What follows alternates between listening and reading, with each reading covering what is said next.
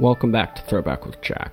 Today, September 18th, in 96 AD, Nerva is proclaimed Roman Emperor after Domitian is assassinated. Let's examine this.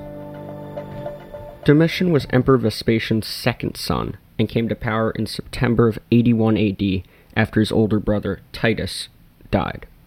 Domitian uh, faced his share of problems, you know, as any emperor does, some of which can be attributed to his unpopularity in the eyes of the Roman aristocracy.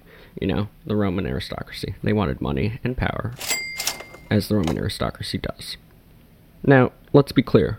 They didn't like him because of his because of any incompetence. He was fairly confident. I mean, he won some military campaigns. He was economically conscious. The military absolutely loved him, but that's only because they, he increased their pay by like two thirds.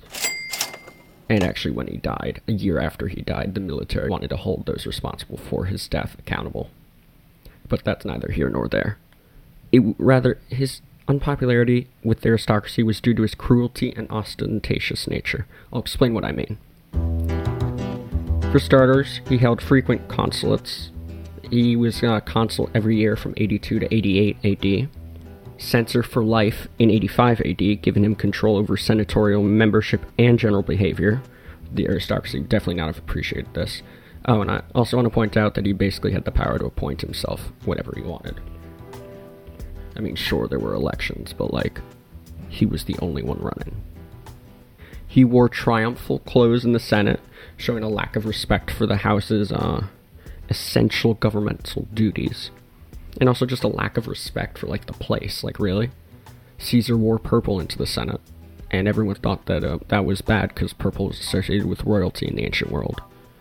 You just don't do that. It's a lack of respect. And then these last two really sucked. He presided over the annual games, which is like the Olympic Games, four times. He showed up in Greek clothes. Okay. And he wore a golden crown. Interesting.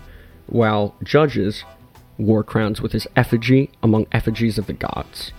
Just want to be clear this guy's a Roman emperor, and he's trying to equate himself with the gods. That's messed up. And the Romans were fairly religious, and they didn't tolerate this for a second. I mean, that's just messed up. Like, that's terrible. This last one is worse, though. Domitian wanted to be addressed as Dominus et Deus, which means master and God. So, I mean, whenever anyone addressed him or talked to him, Domitian said, no, no, no. That's what Dominus et Deus, uh, that's what the master and God said. Like, imagine being that arrogant.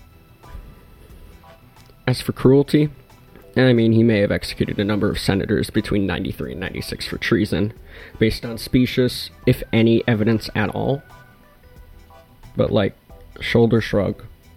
He's emperor. I'm obviously joking. Like, that's. No wonder they assassinated him.